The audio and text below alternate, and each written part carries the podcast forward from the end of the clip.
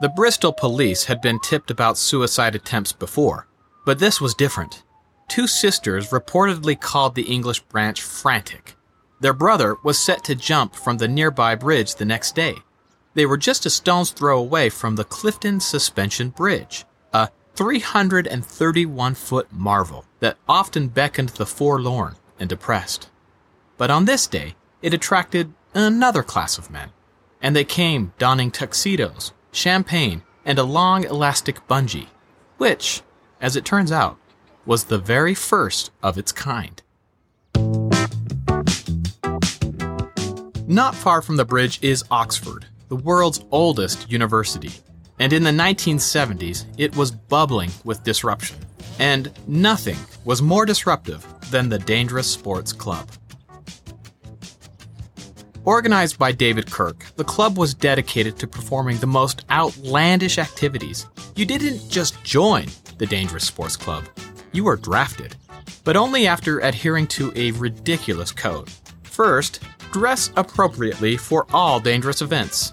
Now, that includes tuxedos or any hysterical costume to get more attention. Second, drink champagne when convenient. Coincidentally, the DSC believed that every situation was convenient.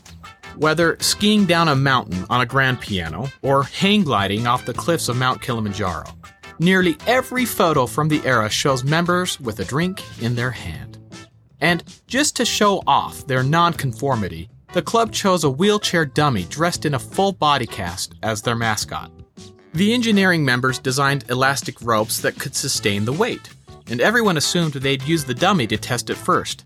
But David thought that this precaution would blight the prestige of the DSC.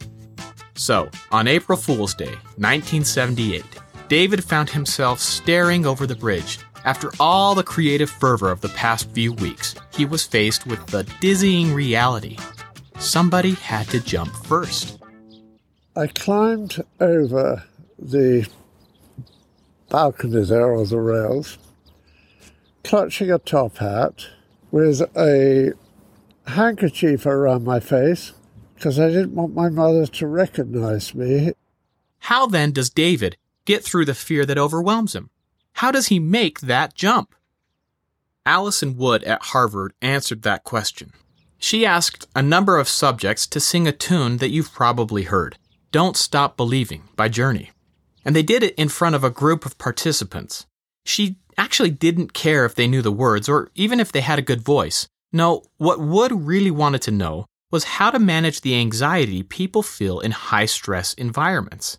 What was really interesting, to me at least, is that the common methods we've heard, like breathe deeply or tell yourself to keep calm, those just weren't the cure alls that we have been led to believe, which is why Wood had a hunch.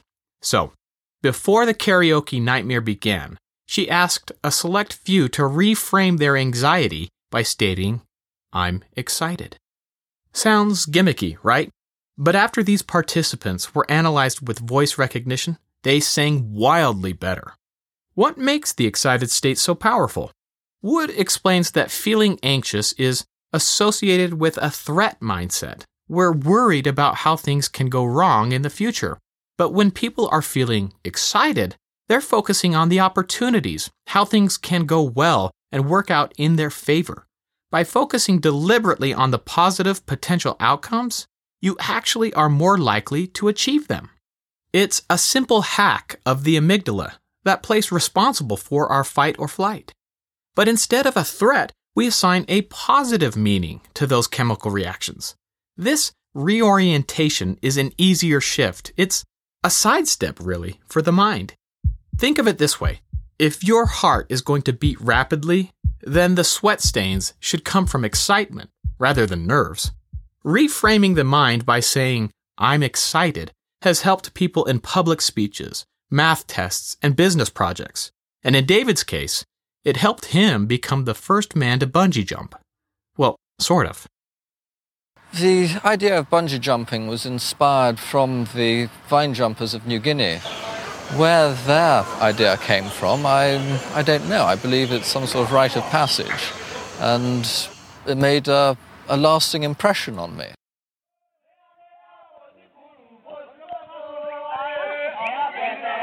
Considered a ritual entrance into manhood, these vine jumpers would leap from 80 feet, reaching speeds up to 45 miles per hour. The intent was to see how hard they could hit the ground and still survive, which means the bravest usually walked away with both a concussion and social prestige. The truth is, they were doing it for the ladies, and so was the DSC. But they were also using the same methods Alison Wood discovered the power of redirecting your nerves. When National Geographic explorers observed these vine jumpers, they realized that each jumper had his own style, milking his time on the platform with songs, clapping, slow motion pantomimes, dramatic posturing, and speeches. Some even pretended to lose their balance and nearly fall. It was a comedy routine, an attempt to lighten the anxiety of a potential death. And that's the same zaniness that got Kirke and the rest of the DSC through most of their fearful exploits.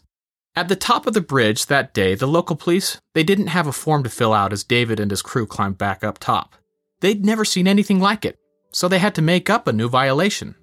They couldn't have been nicer, and uh, they let us off with a 50 quid fine. They said, oh, well, thank God we got away with that. Now, we've learned that the common answers of exercise and meditation really do help you build a reservoir of resources just to combat that stress, and that reframing your mindset with I'm excited can retarget your nerves and provide a braver you. It's like turning the saber tooth into a kitten. So, consider those situations we had thought about earlier, the ones that bring the most fear. For me, it's bedtime with the kids. Now, they're all young, and that means my wife and I have to be synchronized like a NASCAR pit crew. Bathe these two, switch, rotate to the room for pajamas. Hey, honey, where's that comb? Oh, the wheels are coming off. Now, I've learned that on the days I write in my journal about my family, those moments feel far less overwhelming. It's important to take assessment because you can forecast a behavior before these situations actually arise, and it provides guidance for today's microbehavior. Are you ready? Here it is. When you know you've got a stressful event ahead, then take a few minutes to write three value affirmations beforehand. These value affirmations can answer who you love and why. They'll define your constant worth in this world, especially when that moment may tempt you to feel worthless. They identify what provides long term purpose and fulfillment your family, adventure, learning, service.